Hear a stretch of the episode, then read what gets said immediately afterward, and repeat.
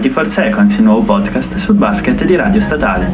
You hear that crowd, yeah, your name is your time, bro. Man of the people, what they in line for. Main attraction, remember when I was sideshow. And waiting for something to go viral. Buon pomeriggio e bentornati al nostro podcast sul basket 24 Seconds. Chi vi parla, come sempre, è Andrea Daverio e Loris Pergo. Questa settimana l'NBA si è fermata. Era la settimana dell'All-Star Game. All-Star Game che ho visto e a mio parere è stato un po' deludente. Per carità, le sfide sono state belle, la partita pure, le azioni non sono mancate, però è mancato l'agonismo e la tensione, cioè è stato abbastanza moscio e la partita particolarmente impari in quanto una squadra secondo me era nettamente superiore all'altra. Sicuramente, come hai detto tu Andrea, le squadre erano notevolmente impari. Sembrava di vedere una sfida, non voglio dire genitori-figli, ma quasi, perché il roster di Team LeBron comprendeva, oltre appunto al 23 dei Lakers, Antetokounmpo, Chris Paul, Damian Lillard, Steph Curry, Luca Doncic e Nicola Jokic, tra gli altri. Quindi già con questa base di partenza, diciamo che la sfida appariva alquanto impari. Come hai detto tu, non c'è stata un grande eccesso di agonismo, anche perché comunque molti giocatori erano contrari al voler partecipare e mh, apparivano molto spompati, tra i quali tra l'altro Luca Doncic che ha fatto il suo round dello Skills Challenge in tuta senza il minimo impegno, proprio ha fatto camminando, mentre abbiamo visto gli altri partecipanti sia allo Skill Challenge che al Free Point Contest dare l'anima, mentre lo Slam Contest devo dire bravi ragazzi ma non sono state schiacciate così eclatanti o memorabili. Passiamo ora più nel dettaglio nelle tre sfide che ci sono state e nella partita che si è effettuata subito dopo.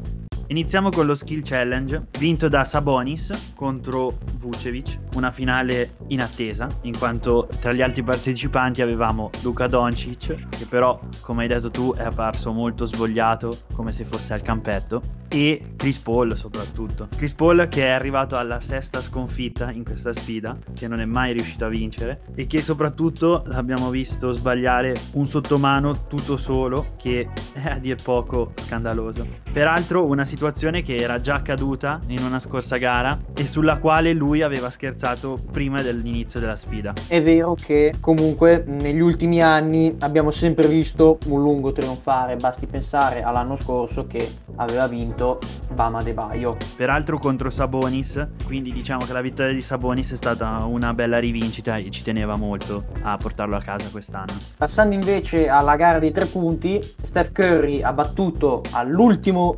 respiro Mike Conley che non ha sfigurato in questa sua prima apparizione all'All-Star Weekend, Steph che ha saputo utilizzare al meglio le green ball, che sono questi palloni posti a 10 metri dal canestro, ormai da un paio d'anni, e che valgono 3 punti nella posizione in cui si trovavano le green ball, Curry si trova a casa. Cioè, è proprio una zona che a lui piace e da cui gli piace tirare a canestro. Peraltro c'è da sottolineare che Curry ha messo a segno nella prima fase della sfida il record della competizione con 31 punti su 40 messi a segno e che ha dedicato il trofeo vinto al suo compagno Thompson che come sapete è vittima di frequenti infortuni ed è proprio in un periodo sfortunato. Ultima competizione prima della partita delle stelle e che di solito era la regina dell'All Star Saturday, e cioè la gara delle schiacciate, che ha visto la vittoria di Anthony Simons contro Obi Toppin. Quest'anno, ovviamente, dato che la gara si è svolta nell'intervallo dello Star Game, il format è stato molto più ristretto e ha visto il round finale disputarsi su singola schiacciata e su preferenza della giuria che ha votato per il giovane di Portland che ha portato a casa la vittoria per 3-2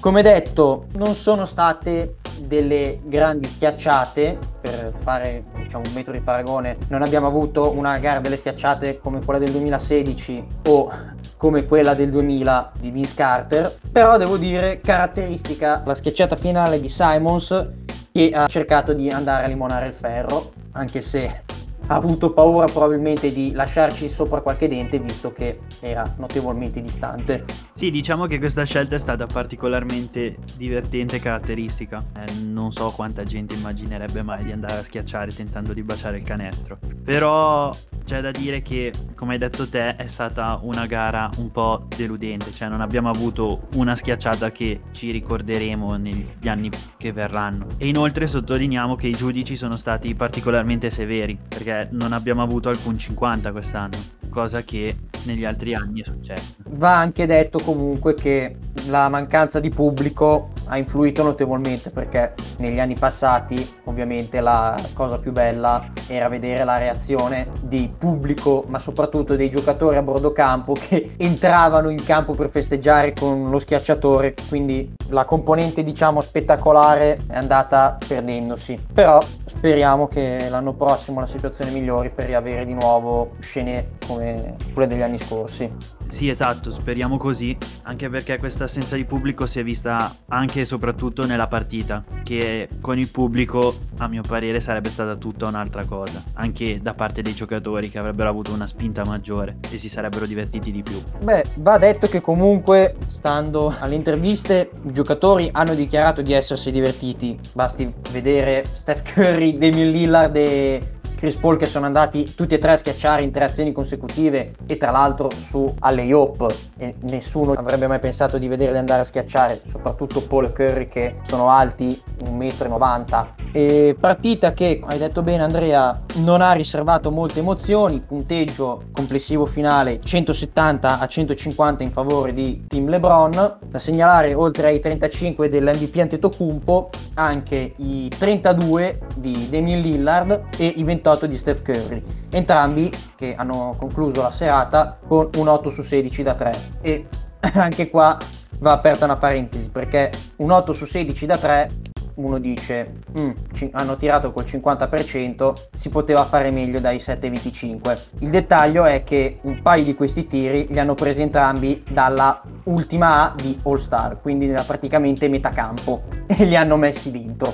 Sì, diciamo che tra i due nel corso della partita si è accesa una sfida che assomigliava molto a una gara di tiro da tre punti. E non saprei dirti chi dei due ha vinto in quanto sono stati alla pari ed erano pure nella stessa squadra per di più. Però c'è da dire che Lillard con la sua tripla da centrocampo ha chiuso la partita. Ha messo a segno gli ultimi tre punti del team LeBron che gli ha permesso di arrivare a 170, che è stato il risultato finale mentre gli avversari non sono riusciti ad andare oltre al 150, perdendo ognuno dei quattro quarti. Tra l'altro, questo All-Star Game ha visto per la quarta volta la vittoria della squadra di LeBron James. Infatti, da quando si è passati a questo nuovo format del draft, LeBron non ha mai perso una partita né nei due anni in cui giocava contro Team Curry, né l'anno scorso quando giocava contro Team Yannis e quest'anno appunto contro Team Durant. LeBron che tra l'altro ha passato buona parte della partita in panchina e ha lasciato scatenare i suoi compagni. Che possa essere questo un indizio sulla futura carriera di LeBron? Un'ottima carriera di selezionatore? Beh, oltre a questo sicuramente da manforte alle voci che sostengono che il vero GM ai Cavs, le male lingue dicono anche ai Lakers sia lui, visto che comunque negli ultimi quattro anni non ha sbagliato una mossa. Vero è poi che comunque l'All-Star Game vale quel che vale. Tra l'altro LeBron a fine partita si è dichiarato molto contento di aver finalmente potuto giocare, anche se in una circostanza molto poco competitiva, con Steph Curry, perché ha detto l'ho sempre avuto come avversario sia qui agli All-Star Game che nelle finali, per una volta finalmente posso giocare con l'uomo che ha cambiato negli ultimi anni la NBA. E sempre riguardante LeBron, questa volta invece dichiarazioni di Giannis Antetokounmpo che ha dichiarato che il re è il miglior giocatore della Lega. Quindi qua alziamo le mani e se lo dice il due volte MVP io non, non oso controbattere. Peraltro MVP pure di questo All-Star Game con 16 su 16 al tiro, una cosa impressionante. E addirittura 3 triple su 3 messe a segno. Vero che ce ne sono due di tabella, sicuramente non dichiarata, quindi vanno tolte. Ultimi due dati Uno, la prima volta, il secondo dato è più un, diciamo, un motivo d'orgoglio dell'NBA. Il dato storico è che per la prima volta ci sono tre giocatori di Duke titolari all'All-Star Game, che sono Jason Tatum, Kyrie Irving e Zion Williamson, quindi un motivo d'orgoglio sicuramente questo per Coach K e invece motivo d'orgoglio per la NBA il fatto che nessuno dei giocatori che mh, mm, si trovava nella bolla di Atlanta è risultato positivo al coronavirus. Anche i due giocatori di Philadelphia Simmons ed Embiid che purtroppo erano stati esclusi dalla partita a poche ore dalla palla 2 Chiudiamo qui il capitolo All Star Weekend e vi diamo una notizia di mercato NBA, ovvero che Blake Griffin ha firmato per i Brooklyn Nets, che a quanto pare quest'anno vogliono avere tutte le armi possibili per arrivare al titolo. Blake Griffin eh, firma sicura, mentre ci sono mh, tre firme che potrebbero muovere questi ultimi giorni di free agency e che sono quella di Andre Drummond con i Los Angeles Lakers, Drummond che come vi avevamo detto qualche settimana fa è ormai ai margini del progetto Cavs ed è panchinato finché non riuscirà a trovare una nuova squadra. I Golden State Warriors sembrano interessati a Victor Oladipo, bisogna capire però se lo firmeranno prima della fine della, della finestra delle trade oppure l'anno prossimo, visto che l'ex Indiana non ha rinnovato con Houston, quindi diventerà free agent. E soprattutto l'ultimo è Nicola Vucevic che potrebbe abbandonare Orlando, dato che sulle sue tracce ci sono ben quattro squadre che sono Boston Celtics, Miami Heat, San Antonio Spurs e Charlotte Hornets, che tra l'altro hanno saputo cogliere una questo è uno scoop che è uscito qualche giorno fa, hanno saputo cogliere l'occasione in quanto i Golden State Warriors al draft erano intenzionati a prendere la Melo Ball fino all'ultimo momento quando poi hanno cambiato decisione e si sono orientati su Wiseman Hornets che invece non si sono lasciati sfuggire l'occasione e sembra che al momento la scelta stia pagando molto bene. L'appuntamento settimanale con il nostro approfondimento questa settimana lo dedichiamo a Blake Griffin, il giocatore al centro delle voci di mercato di questa settimana. Sotto la lente. Blake Griffin su cui si avevano grandi aspettative ai tempi del college, basta pensare che nel 2009 è stata la prima scelta al draft da parte dei Clippers e quello stesso anno era stato anche l'MVP della Summer League, ma che gli infortuni hanno fatto sì che non riuscissimo mai a vedere il punto top a cui poteva arrivare. Infatti, fin dall'inizio questo giocatore ha avuto diversi problemi fisici. Basti pensare che subito dopo essere stato l'MVP della Summer League si è infortunato alla rotula con una frattura da stress ed è rimasto fuori tutto il primo anno, riuscendo poi a recuperare l'anno dopo e a vincere il premio di rookie dell'anno, vincere la gara delle schiacciate, che come penso molti ricorderanno ha vinto con una schiacciata saltando una macchina, e venendo addirittura selezionato per il quintetto base dell'All Star Game per ben tre anni consecutivi, raggiungendo inoltre il terzo posto nella corsa MVP nel 2014. Doveva essere la superstar dei Clippers, ovvero colui che li avrebbe portati al titolo che manca nella bacheca della squadra Los Angelina da sempre, in quanto non sono mai riusciti a laurearsi campioni NBA, ma che alla fine ha dovuto abbandonare la squadra per provare una maggior fortuna a Detroit. Maggior fortuna che non ha trovato nemmeno lì, in quanto dopo un primo anno con cifre molto alte, basti pensare che è stato il miglior anno della sua carriera con oltre 24 punti di media, è stato di nuovo preso di mira dagli infortuni che negli ultimi anni l'hanno costretto a giocare pochissime partite, ovvero solo 18 partite l'anno scorso e quest'anno per ora è a quota 20, con delle cifre in minuti, punti di media e rimbalzi molto più basse rispetto agli anni scorsi, in quanto negli ultimi anni ha perso quell'esplosività e quel dinamismo che lo caratterizzava negli anni precedenti e che gli infortuni si sono portati via. Ora il giocatore ha deciso di rinunciare a parecchi soldi per liberarsi dal contratto a Detroit per accasarsi ai Nets, come lui ha dichiarato, per poter puntare a vincere un titolo nella sua carriera e si spera che gli infortuni stiano lontani da lui e possa avere finalmente fortuna. Per una volta. Speriamo per lui che questa possa essere la mossa corretta, anche perché come forse vi avevamo detto qualche settimana fa, è quasi due anni che non tenta più una schiacciata, quindi secondo me il terrore di possibili infortuni adesso è molto forte in lui e eh, sicuramente questo non fa bene a un giocatore che nella sua carriera NBA ha basato molto del suo gioco sull'esplosività e comunque sull'enorme atletismo. Bisognerà vedere se Brooklyn è la scelta giusta perché eh, Comunque le squadre sono ancora non a pieno del loro regime, penso soprattutto a chi ha disputato tutta la post-season l'anno scorso e soprattutto non sono a, a, pieno roster perché tra infortuni e casi di positività non abbiamo ancora mai visto bene una squadra nella sua interezza. Perciò bisognerà stare molto attenti. Jalen Rose,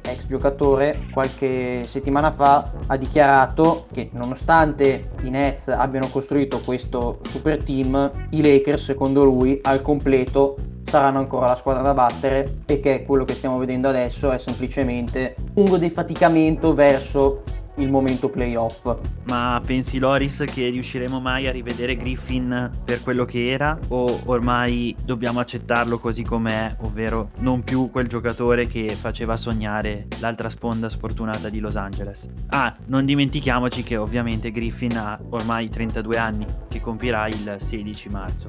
È un uh, bel punto interrogativo perché sì, allora, sicuramente bisogna tenere in considerazione che con molta probabilità probabilità non partirà da titolare ai Nets, ma avrà quasi sicuramente un ruolo da comprimario.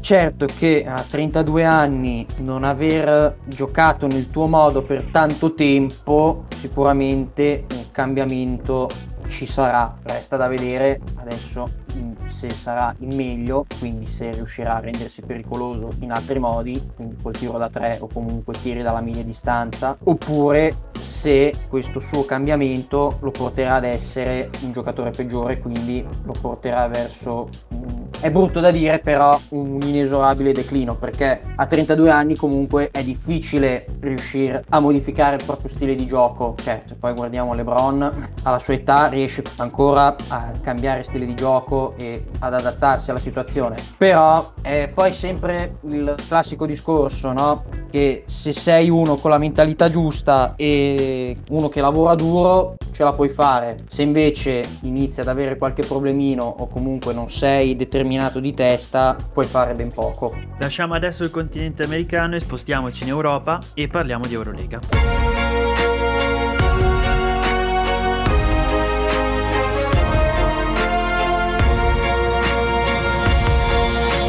Eurolega che ha visto il suo penultimo doppio turno e tra l'altro è arrivata a quello che sarà stasera il ventinovesimo turno, quindi manca sempre meno alla fine all'inizio delle Final 8.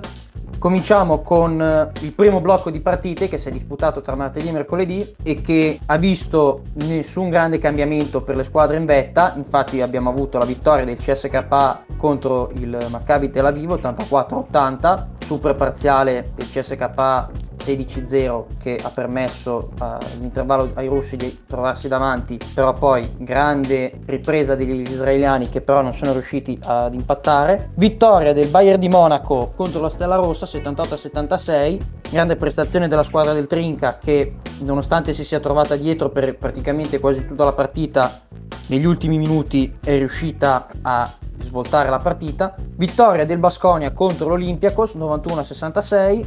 Sconfitta dell'Armani Exchange contro il Fenerbahce che ha ripreso così la sua striscia di vittorie, interrottasi solo col derby di Istanbul. Da segnalare 20 di De Colò e 18 di Lorenzo Brown, partita che è stata molto tirata fino agli ultimi 3 minuti.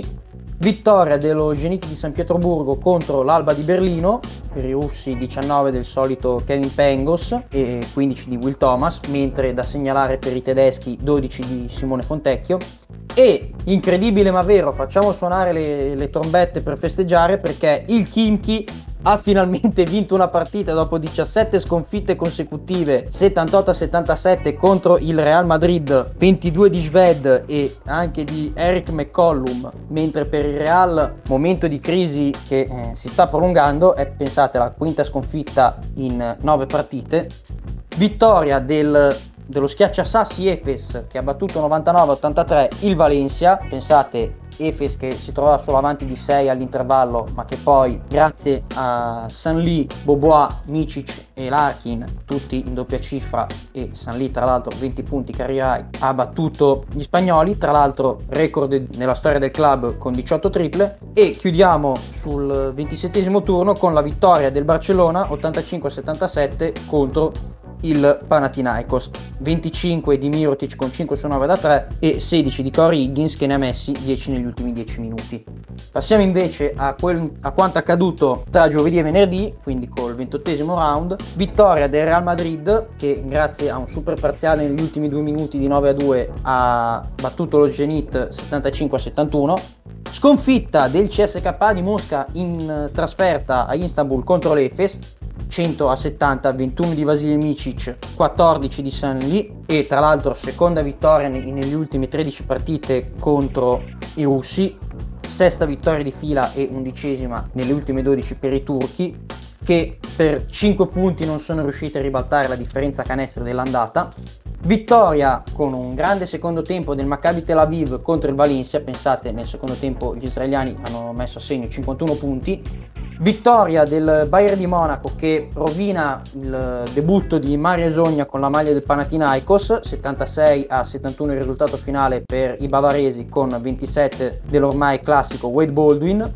Kimchi che, se abbiamo appena fatto suonare le, le, trombette a festa per la loro vittoria, è tornata a perdere 100 a 81 contro l'Alba di Berlino che ha visto in Marcus Eriksson il grande trascinatore pensate 10 triple per il giocatore svedese e 36 punti, quindi questo è un carry ride, mentre dall'altra parte carry ride per Jordan Mickey 29 punti, vittoria dell'Armani Exchange a Kaunas contro lo Žalgiris, 23 di Shields, 14 di Panther, 10 di Datome e Heinz. E questa come sempre mai sottovalutare il cuore dei lituani perché è stata tiratissima fino agli ultimi possessi. E purtroppo per la squadra di Kaunas abbiamo visto la fine della loro striscia di 7 vittorie consecutive in casa Vittoria del Fener 90-86 contro la Svel di Villeurbanne, 24 di Nando De Colò e per i francesi questa è purtroppo la seconda sconfitta dopo una striscia di 6 vittorie consecutive e chiudiamo con la vittoria nel derby spagnolo del Barcellona contro il Basconia per 71-57. Blaugrana che hanno fatto così un bellissimo regalo al loro coach Jasikevicius,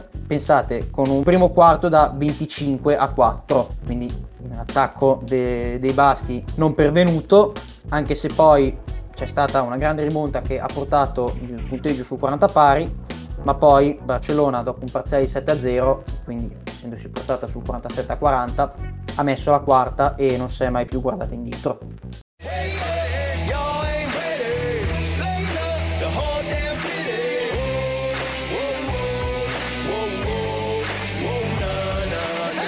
Concentriamoci adesso sul campionato italiano e diciamo che Milano questa settimana ha perso. Sembra incredibile, ma Milano è stata sconfitta, peraltro con un punteggio bassissimo, 60-61, da Trento, che così allunga sul fondo della classifica, distaccando Varese.